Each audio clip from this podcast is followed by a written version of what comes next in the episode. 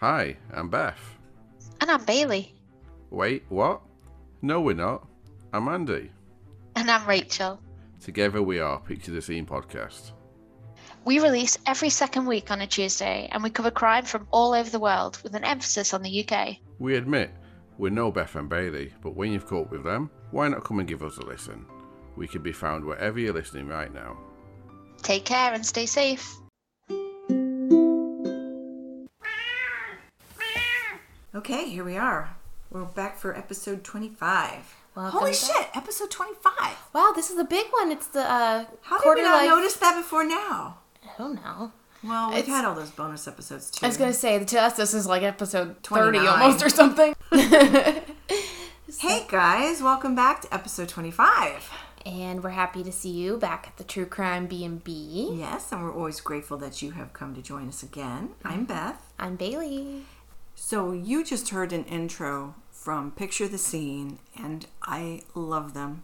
Andrew and Rachael are great. You can tell from the clip their personalities. They're cheeky and they're funny, but they're also very serious about what they're doing. They take all their stories with a lot of gravitas and they're just very respectful. And I think if you give that podcast a chance, you're going to really love them, and I hope that you will. And with that, what do you have today, Bailey? I have a story that didn't get the attention I think it deserved at the time. Okay, well, I think that's a lot of stories. A lot of them, yes. I'm trying to go back and do that more Great. often nowadays. Awesome. I'm Um, glad to hear that. Before I start, I did want to say my sources, I only had two this week because I looked at multiple sources. However, a lot of them just repeated the same thing and there wasn't Yeah. a lot of information otherwise. Mm-hmm. So my two sources were the Unresolved podcast website Okay. and also the website made by the victim's family, which I will give you at the end. Okay. Okay. I'm going to jump right into the heart of what happened on the day of the murder, and then we'll go back and talk about the victim themselves, okay? Okay. On the morning of January 25th, 2019, 29 year old Elizabeth Barraza was setting up for an impromptu garage sale in her driveway in Tomball, Texas, around 7 a.m. I literally just heard of this a couple Really? of days ago. Okay, all right. It's maddening. It's very infuri- frustrating. it is, but Yeah. please go on. I want to hear what you know about it that I don't know. Okay. So she was setting up for this garage sale that she was going to have that day, and her husband Sergio had just left for work at his flooring installation job. They said about four minutes after he pulled out of the driveway, a black Nissan truck pulled next to her house and parked across the street. So you couldn't see it on her camera in the ring doorbell system. But they parked across the street and the driver exited the car, but they left the engine on and just walked up the driveway to go talk to Elizabeth. Mm-hmm. They talked for only a few seconds, about five to ten seconds, and then the stranger had. I saw the footage. It looked to me like a trench coat. Had a long trench coat type of clothing item on, and they pulled out a small handgun and began opening fire into Elizabeth's chest. She was uh-huh. shot three times at point blank range. Then she fell to the ground, and they fired a final shot into her head, killing her. Not immediately, but we'll get to that. Yeah.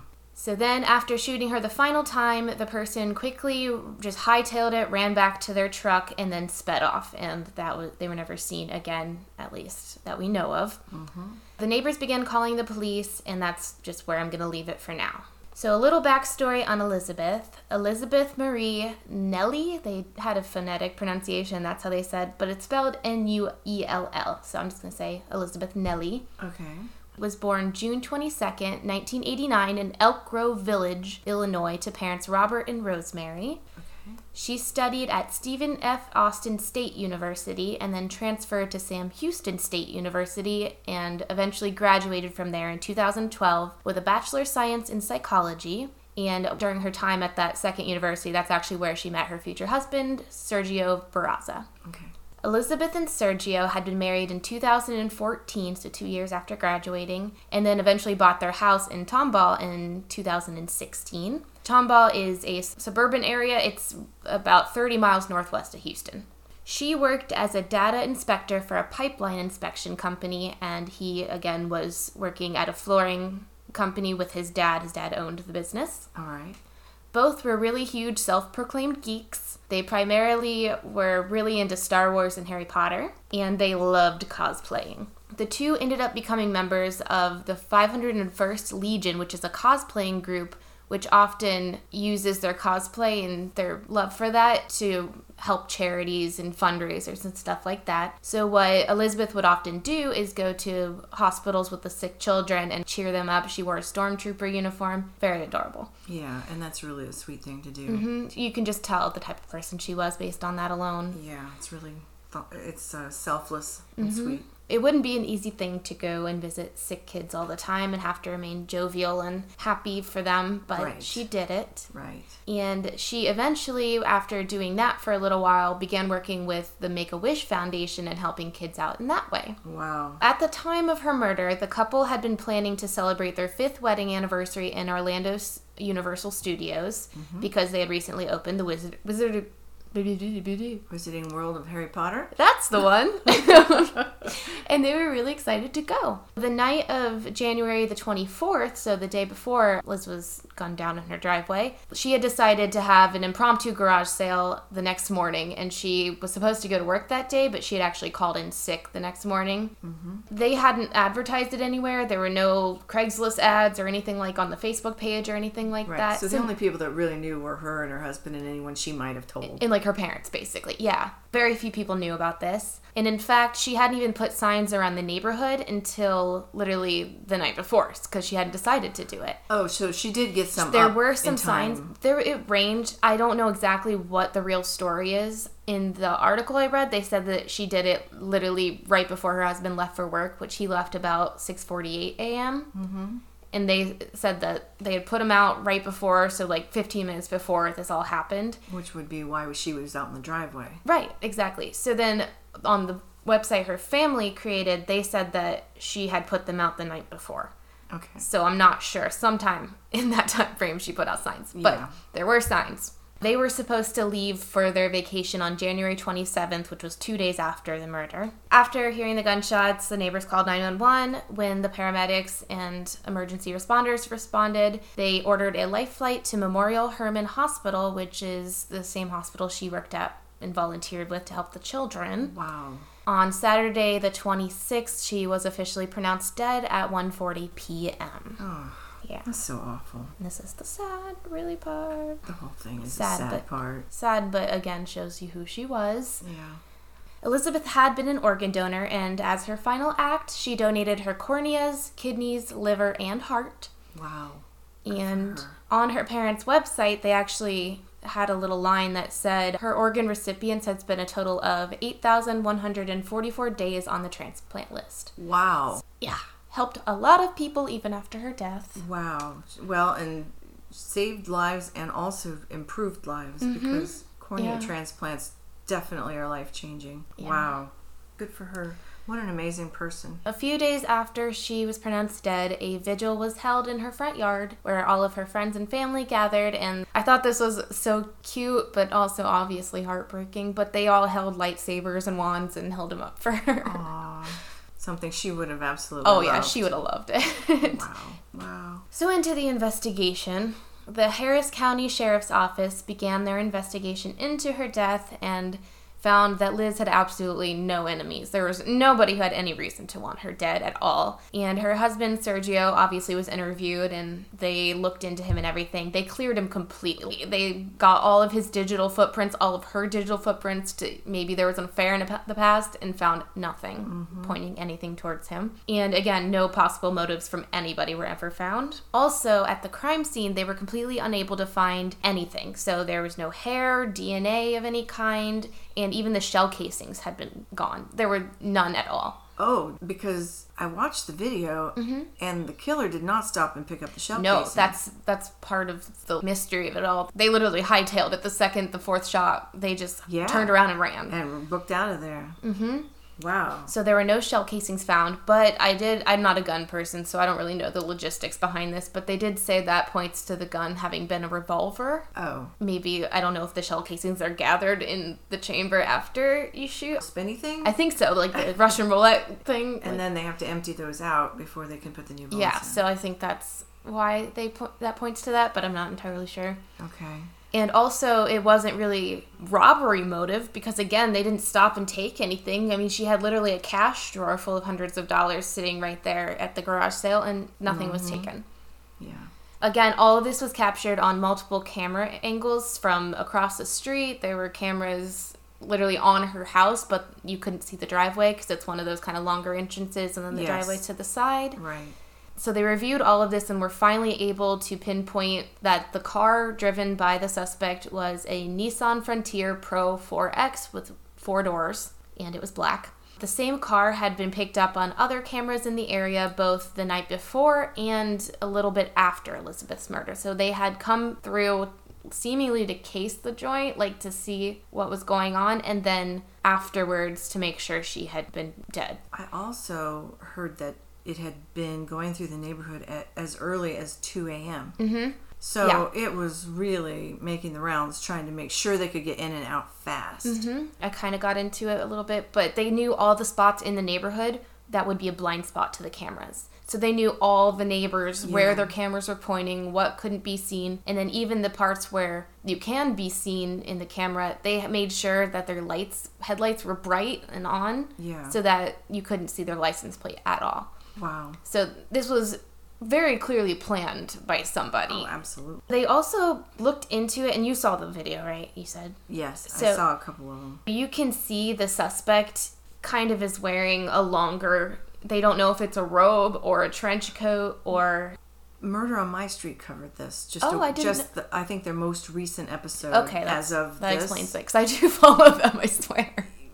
Well, I mean, you can't keep up with every podcast on every episode, but what? No, I'll kind of get into it. I'm just trying to describe what I saw and then I'll get into the theories. Yeah. And I'll post pictures on our Instagram account of screenshots from it. Obviously, not of the actual murder because I didn't want to see that. I'm sure most people don't. Mm-hmm. But yeah, you can see that they're wearing a long outfit of some sort. Yeah. And also wearing kind of, they look like almost have heels with boots. Yes. And then also, they kind of look like they have long hair. So a lot of people think this was a female who had committed this crime.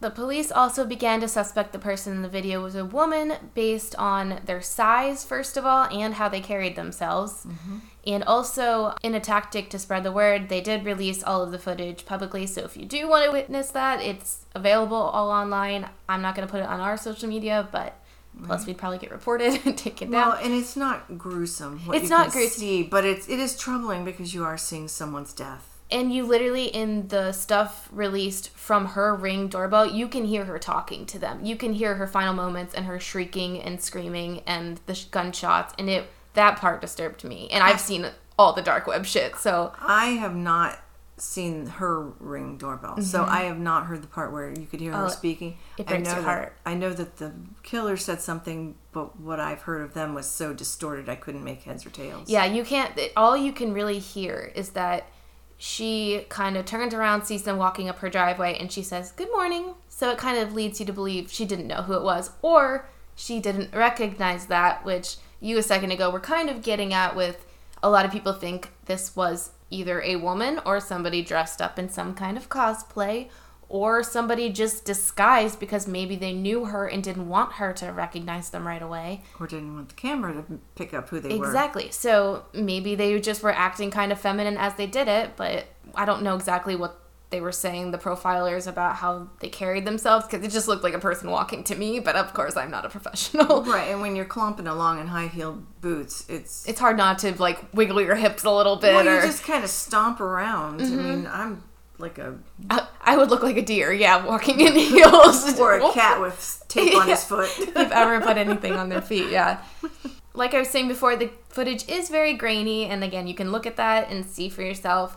And it's pretty far away, most of the camera angles. Yeah. So and- it really, it's not determinable if that's a man or a woman. I couldn't tell you one way or the other. Well, what's unfortunate or planned, I'm sure, by Mm-hmm. the killer was that you know when you look at those ring cameras during the day and there's good light outside, you can see everything. Mm-hmm. Yeah. But it was still darkish. It was not. Yeah, it was dark 7 a.m. in the middle of was- January. Yeah. Yeah, it was still darkish, and you really can't see much of anything. And Like literally, I watching it, you could kind of. It looked like those some of those ghost videos they have online where it's Yeah. like an orb floating. It literally looked like just a f- form esque of a person walking across, and then you see four flashes of light, and that's the camera Yeah. footage basically. Yeah, it's an upsetting one though. It's really frustrating. Mm-hmm. They also noted that the person, as they shot, there was n- they had no trouble at all with the recoil. So they shot very steadily handed, and so that obviously is somebody who has experience with firearms. Because I know if I were to shoot a gun, it'd probably smack me in the face, like I, or you know, Did you say or do they know what size bullet it was? I didn't see it anywhere. Nobody mentioned that. Okay, I was just wondering if it's a small caliber because those probably have less recoil than a. True. True. But also at the same time, if you've never shot a gun, you probably think it's going to be like a Nerf gun and you just don't expect it. It doesn't look in that video like this is the first time that person ever shot a gun. And it was so cold. It was just just so Yeah. It was almost militant. They just walked up, said a few words, and then shot her, and then just walked away. Well, I guess ran away, but yeah, it didn't seem like somebody who's like, "Oh shit, I just did that." it like, was an assassination. it- yeah, exactly. That's exactly what it looked like. Also, in the footage, you can see as they run back to the truck, they can be seen putting their hand on the top of their head, kind of like imagine if you have a baseball cap on, starts raining outside, and you have to run to your car or whatever. You'd probably put your hand on your head to keep the cap from flying off while you run. uh-huh. So it looks like if they are wearing a wig, that would make sense while they're running away and don't want to drop anything that has their DNA and stuff on it. Or exposes their identification. Yeah, true.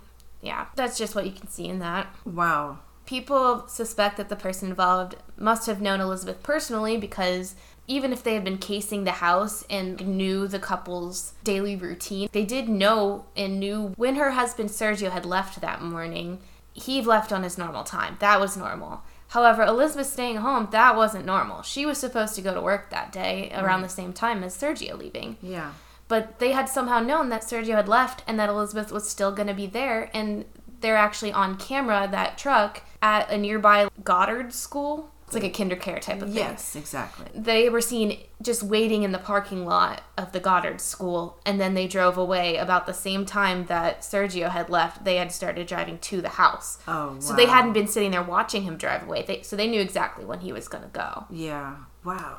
So they knew that she would be home. They knew what time her husband left, and then they happened to catch her off guard that morning. And the person also happened, like I already said this, but happened to park on all of the blind spots of the area. So they knew the area well. They knew what could and couldn't be seen based on where they were. Right. In 2021, police released the footage that I was just talking about from her own ring doorbell, which again cannot see the driveway, but the audio is very helpful. We can hear the person's voice. We can hear it does sound male to me, at least, Yeah. in my opinion, Which also backs up the wig theory. which backs up the person being cosplaying or just disguised as a woman of some sort. Mm-hmm. And all you can hear in it is Elizabeth saying good morning to the person. Some dialogue happens between the two of them, which is all mumbled, and then the shots ring out and they run away. Her father, Bob Nelly, and all of her friends, including those who volunteered with her at the charities that she worked with, have raised the reward money to $50,000 recently for any information. So if anybody has any, you can contact the Houston Crime Stoppers at 713 222 8477. And also, you can visit the family's website at whokilledlizbarraza.com. And her name is spelled L I Z B A R R A Z com. That's all I've got because unfortunately it's it's just it struck me because literally everything's on camera. You can see the whole murder and I mean their car is on camera and Yeah. and I mean, obviously, it wasn't the husband who did this because, as by did this, I mean pulled the trigger because he's driving a different car and the car is seen being driven by a different person coming to the house. But I don't know. They even said police are not ruling out anybody officially, like including her husband. So if it was a hit,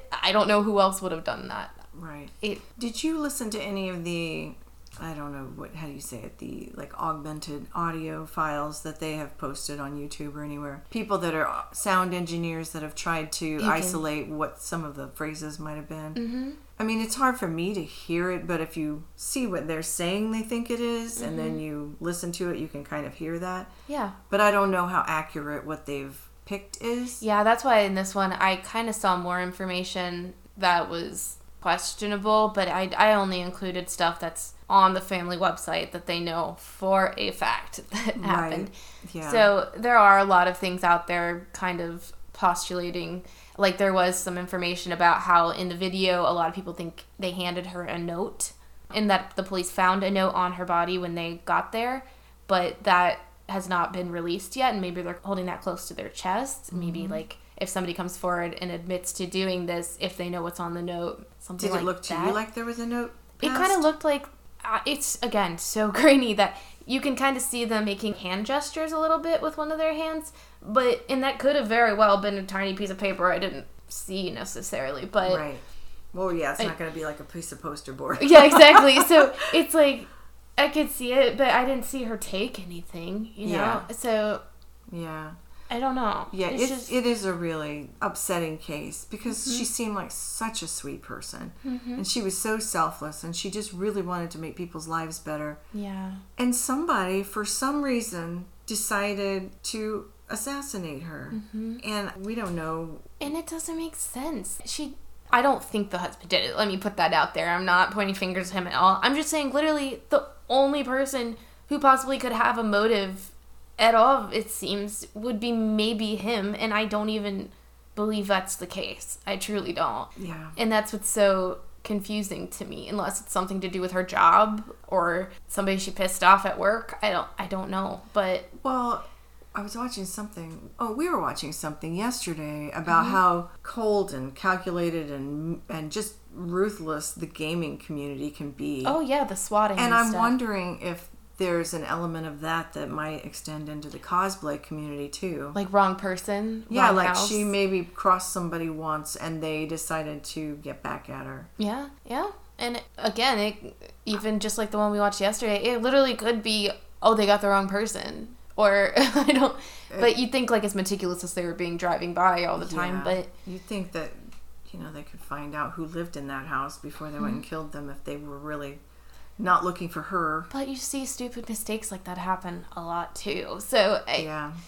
I wouldn't put it totally again nothing's off limits here, but and I know like you said a lot of people are picking this up now and covering it, but I think the major reason is because the family is saying please anybody who has a media source talk about her, talk about this case, talk Yeah. about what they can do if you want to know more. Just we just want to spread it to as many people who Well, it's like so many cases. Mm-hmm. Somebody knows something about Yeah. this. Someone somewhere knows something. Mm-hmm. Yeah, even if it's the person who's like, oh, I sold all of those clothing items to that person at Goodwill the day before, or something like that, you know? Yeah, or my boyfriend borrowed that outfit from me that mm-hmm. day. Said he was going to go surprise somebody, and then and then he never made it to work that day. Yeah. Anything that somebody knows might be the thing that helps solve it. Mm-hmm. So Wow.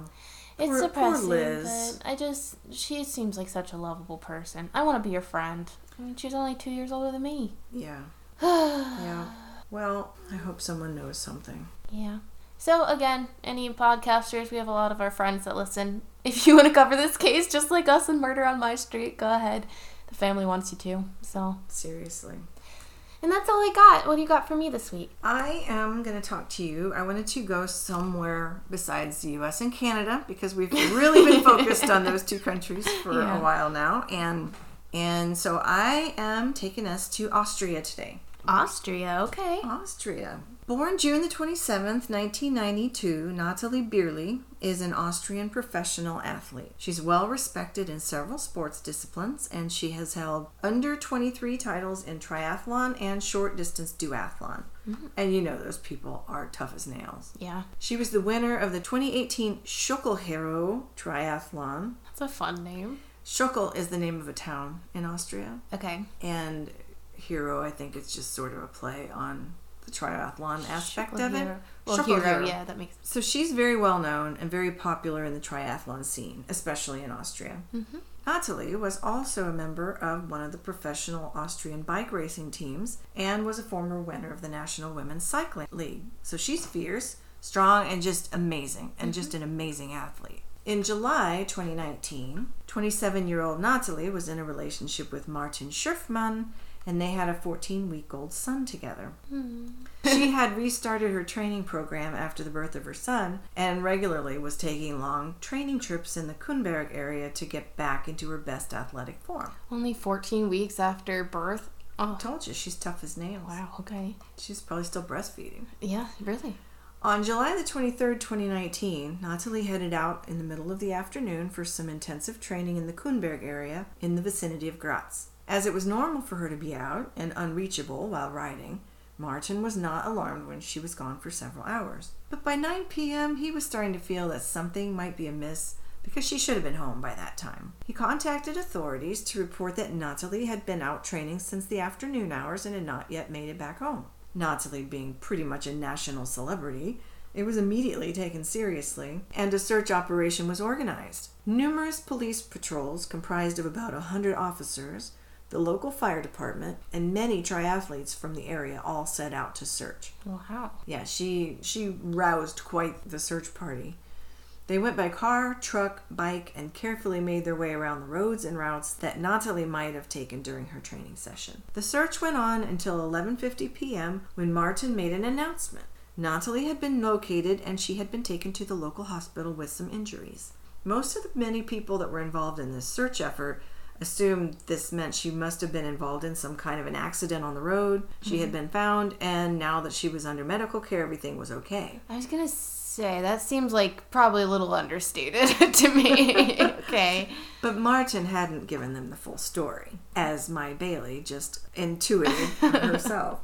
The next day, everyone found out the basics of what had happened in a Facebook post that Nathalie sent from her hospital room. And here's the full story of what happened to Nathalie. Okay. This wasn't all in her Facebook post, but I augmented it with other sources. Got it. Okay. You can't make an entire podcast episode based on one Facebook I'm just gonna read this ten paragraph. Nathalie left home mid afternoon for a training ride, just as Martin had said. Everything was going along normally. She was riding hard, she was feeling strong, and suddenly, at about 5 p.m., she felt a sudden impact and went flying to the ground. Not really understanding what had just happened and having broken her arm in the fall to the pavement, she looked up to see a man jump out of a red delivery van. Her immediate thought is probably, oh, he hit me by accident. Sure. He's coming yeah. to help. Well, he looked enraged. He was furious about something, and as he approached her, she realized he wasn't coming to help her. The man began beating her with a piece of wood while she was still on the road. She was scared to death. She worried that he was going to beat her to death and then take her into the woods and just bury her. Yeah. It, for nothing. It She had no idea who this guy was. Ugh. He grabbed her up off the ground very roughly, taped her hands with electrical tape, and threw her into the back of the vehicle, the red delivery van. The bludgeoning to her head, the pain from the impact of the van hitting her, and her broken arm were all really intense, and she was going fuzzy from the pain. Hmm. She passed out for a period of time. Sometime later, Nathalie started to regain consciousness, still in excruciating pain, but as her mind came into better focus, she vaguely remembered having been dragged through a stairwell and then locked in a closet. But now she realized that she was naked and duct taped to an armchair. She was being held captive in an old house that she didn't recognize. She then saw the man who was carrying a knife. He seemed edgy and angry, but promised that he would release her the following day if she did everything he asked. well, why had he done this then if he was planning to release her? Because he wasn't. she didn't fall for that. Yeah. So he then blindfolded her and began forcing wine and schnapps into her mouth. She resisted, not knowing whether he had put anything else into this alcohol. Mm-hmm. And as far as she knows, it could be GHB in there or poison. Mm-hmm. And schnapps is really disgusting anyway. There's that. Nathalie was increasingly concerned because the man seemed full of hatred and she was still injured and completely vulnerable. She had no way to protect herself. Then he came near her and put his hand over her mouth and nose in a clumsy attempt to suffocate her. But when he realized that was harder to do than he apparently anticipated it being, he gave up trying to suffocate her. So then he dragged her into a bathroom and submerged her in very cold water in the bathtub, now evidently trying to drown her. Three times he pushed and held her head under the water. She was fearful that her little son was going to grow up without his mother. Hmm. Nathalie could see that this man wasn't experienced at killing and seemed also to be hesitant, but he never put his knife down. He had done all of this, and he likely at this point couldn't see any way out of it to a point where Nathalie just went home. She said that she had taken sports psychology courses in the past that taught her to always try to find empathy, always try to see where a person or an opponent is coming from. Mm-hmm. So Nathalie decided to try to engage him on a subject that he might embrace. The old house she was being held in had orchids everywhere. She mentioned how much she loved orchids and how she admired such a nice display of them, how it would be hard to make so many of them grow so well and look so pretty. Mm-hmm. Because it probably would be really hard to do that. Yeah. Nathalie told the Kronen Zeitung, which is a newspaper, all of a sudden the attacker was nice to me. She saw his enraged exterior turn into a scared and sad man. He stated to her that he was a gardener, and then he opened up to her about his life. He told her how his childhood had been very difficult and troubled, how his father had died, how his mother had then become an alcoholic. He told Nathalie that his girlfriend had betrayed him, and then he had become so angry that when he saw her riding on the road, he picked her at random, spontaneously. He just wanted to vent his rage at the girlfriend through violence on the first person that he thought he could capture. And the knowledge about the mother being an alcoholic made some sense with him trying to make Nathalie someone that he could maintain his rage at. Mm-hmm. If he could get her drunk, then he would be able to justify to himself that she's just like the rest of them. Mm-hmm. But Nathalie decided to take that opportunity to express empathy with him in the situation that he'd now gotten himself into and make a suggestion. She said to him, Let's pretend it was an accident and you just let me go. He clearly didn't really want to kill her. Once she gave him an out, he took the duct tape off of her, let her get dressed, put her back in the van along with her bike, and started to drive. He made one stop. He wanted to show her the property that he had inherited from his grandparents. That seems like a stupid move. I think he thinks they're friends. Mm-hmm. You know, she's let him open up to her, and now he's feeling like this is someone that he can share things with. Yeah, I don't know why I'm trying to make reason of somebody who's clearly not being reasonable to begin with, but Yeah. yeah, okay. So, although Nathalie had a bit of concern about that when he stopped at the grandparents' house, she was relieved when he continued on. Mm-hmm. And then he drove her all the way home. When Nathalie arrived at her house, she went inside, locked all the doors, and called Martin. And that's when Martin came back to the house, got her medical attention, and called off the search. The police also spent the first few hours interviewing her. Fortunately, the bike that had been returned with Nathalie had the GPS that showed the police everywhere that she had been that day. Oh, okay. So once they had all this information that she could remember and the GPS information, the Austrian Cobra Special Forces team stormed the man's house and arrested him. The kidnapper was a 33 year old man. He has not been identified per Austrian law because he hasn't been convicted. Mm-hmm. And I haven't found any information on any upcoming trial or any kind of legal status. Mm-hmm. But as you know, different countries have different requirements for privacy of the alleged perpetrators. So none of the 15 or 16 publications that I used have listed his name. Okay. I got the impression that although he did injure her, and she did want him held accountable for what he did, she really did gain some empathy for what he was going through and that mm-hmm. he was having some sort of a breakdown. But if she had not been level headed and did not have the sports psychology training that helped her to get him on her side, I really have to wonder if she would have made it home alive the way she did. And I kind of doubt it. Because he was in it, he trapped himself. Honestly, it sounds like he literally is probably relieved that she there was at least one level-headed person in the house too, because Yeah, he needed her to save them both mm-hmm. because he did not know how to get out of it. Yeah. And the charges he's facing now are a lot less than the charges for murdering someone. And when you're panicking, you're not thinking about, oh, well, this will be better for me if I just let her go. You're thinking, oh shit, now I've got no choice. Like, yeah, now I have to hide her in the woods so no one ever knows I had anything to do with this. Right. It's scary when people get into a blind rage where they just they just set out and they just want to burn down the world. mm-hmm. They just want to cause chaos and watch it all burn. And Yeah. that was the mindset he was in. It's much like the other stories that we share where someone had just taken something so far that they can't see any way out of it mm-hmm. unless they eliminate the witness that they dragged into the situation. But it's a happy ending. Nathalie has done lots of interviews. She's back doing all the things that are important to her in her life. Her little boy has his mommy back. She's healthy, happy, and whole, and that's pretty damn good. And it's one of those, I don't like the perpetrator, but I also don't hate him necessarily. I can see he was clearly going through something. Yeah. And so, you know, that's a pretty good ending.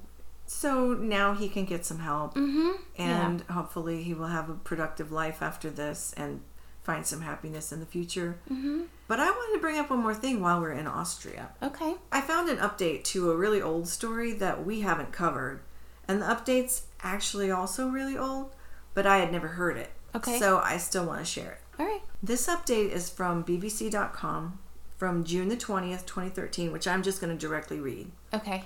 This is not my work. This Do is I know the from case the at BBC. are you you gonna- will know it when you hear it. Okay. The cellar in Austria where Josef Fritzl kept his daughter Elisabeth captive for 24 years and fathered seven children with her is being filled with concrete. Now remember, this happened nine years ago now. Mm-hmm. Preparation work began in Amstetten on Thursday and will last about two weeks. A man appointed to liquidate Fritzl's estate told the Austrian news agency APA that the step was being taken to ensure that no one could ever enter the cellar again. Good. Fritzl, 78, was jailed for life in March of 2009. He was convicted of murdering one of his children through neglect, as well as rape, incest, and enslaving his daughter. The authorities were said to be concerned that the scene of the crimes could become a gruesome tourist attraction. Mm-hmm. The cellar had already been sealed from the inside. Small holes are now being drilled through which tubes will be fed to fill the underground rooms with concrete. Well, In 2011, authorities in the town of Amstetten had announced plans to demolish the house, but they were not carried out. Instead, the building will now be sold. The estate liquidator, Walter Ansberg, said there were potential buyers, including builders. Quote from him But the aim was always, and we said this before, to sell the house only if the cellar was not accessible anymore. Fritzl's daughter and her children have taken on new identities and now live at an undisclosed location in Austria. Mm-hmm. But this sounds so weird to me. If you're a builder and you want that site for a redevelopment, mm-hmm. I can't believe you want to buy that house with an entire basement concrete, full of concrete. block. Yeah.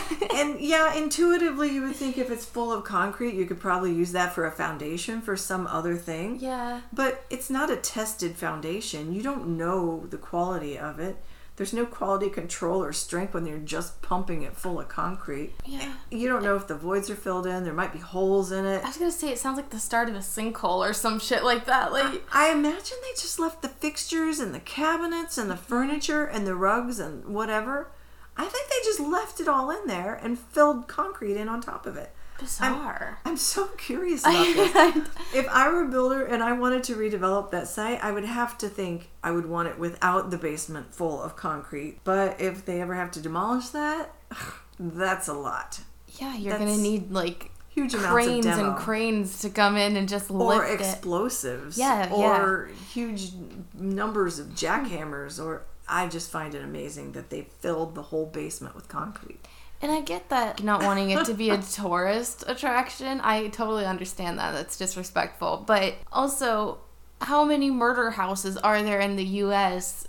that don't turn into are just owned by normal families now? You know, like it- as long as you vet whoever you're selling it to, I don't think. Yeah, I'm not sure they have as many freaks over there in Austria as we have here. Oh, there's freaks everywhere. Trust There me. There are, but we have a lot more than our share. I think we just have a lot more murder than our share. That's probably. But I just, I just thought that was really amazing that they filled the whole basement with concrete, and I don't know why you would do that rather than just demolish the building and start with a clean site. hmm So I don't know. Yeah, that's all I have to say about that. that's very bizarre. And That's a such a terrible but interesting story, the Fritzls. So, Have you seen the pictures of the actual cellar? Oh, like yeah. the God, as a claustrophobic person, Oh, they can't yeah. even stand up all the way. And I'm a short person. Like that, the I, little corridors are literally like a foot wide. you have to like turn sideways in some places. Like, oh my God, that Mm-hmm. Yeah, would be yeah, I'm- I'm horrific. not- I'm not into that at all. no, I give props to his daughter for being able to. Survive that for so, So yeah. long. She is a badass. Apparently, they changed their names and Good. and relocated and Remind me again how they found out she one of her children were sick, right? Yes, and the- she took baby was sick and Fritzl didn't want to have to explain who that baby was to him. because she kept. I mean, he kept taking the children in and saying that the daughter was leaving them on the front porch or something. I right? think so. And this one, he took her with him to the hospital. And Mm-hmm. When she was separated from Josef Fritzl, she spilled the beans, and they Crazy. they got her out, and he was taken off to prison for the rest of his life. Well, I hadn't heard that either. That's interesting. I mean, stupid, I'm surprised honestly, but I didn't know that interesting. because it's literally nine years old now. But yeah, it's one of those cases where everybody knows it if you're into true crime because it's like one of the first ones you hear normally. yeah, But and it's horrifying. it is. It's like you Yeah, know. to everyone else, they seemed like a normal family. hmm But man, were they not a normal family. Yeah. So that's all I got. I don't want to go on and on about the Fritzls. I just wanted to take us somewhere else in Austria. Mm-hmm. Well, Austria, you got some weirdos out there too. you, you do. I mean, you can always find us. Well, first of all, if you want to talk to us, go ahead and email us at truecrimebnbpod at gmail.com. Mm-hmm. And we can be found on Instagram, Twitter, and Facebook at. True Crime B and B. And also, I kind of want to take a vote. Does anybody want me to start an Instagram account for Puss the cat? I was just going to ask if you wanted to oh, mention good. that. Same thought, then. so it'd be True Crime Puss. True Crime Puss on Instagram. Find us, follow her. She really doesn't need the ego boost, but you know. Yeah, she's already got two servants. Now she'll have more, but. All right. So I think that's the end of episode 25, guys. Mm-hmm. Thank you, Crime Family. We're always happy to have you. And we will see you the next week. For episode 26. Yep. Yay! Bye. Bye.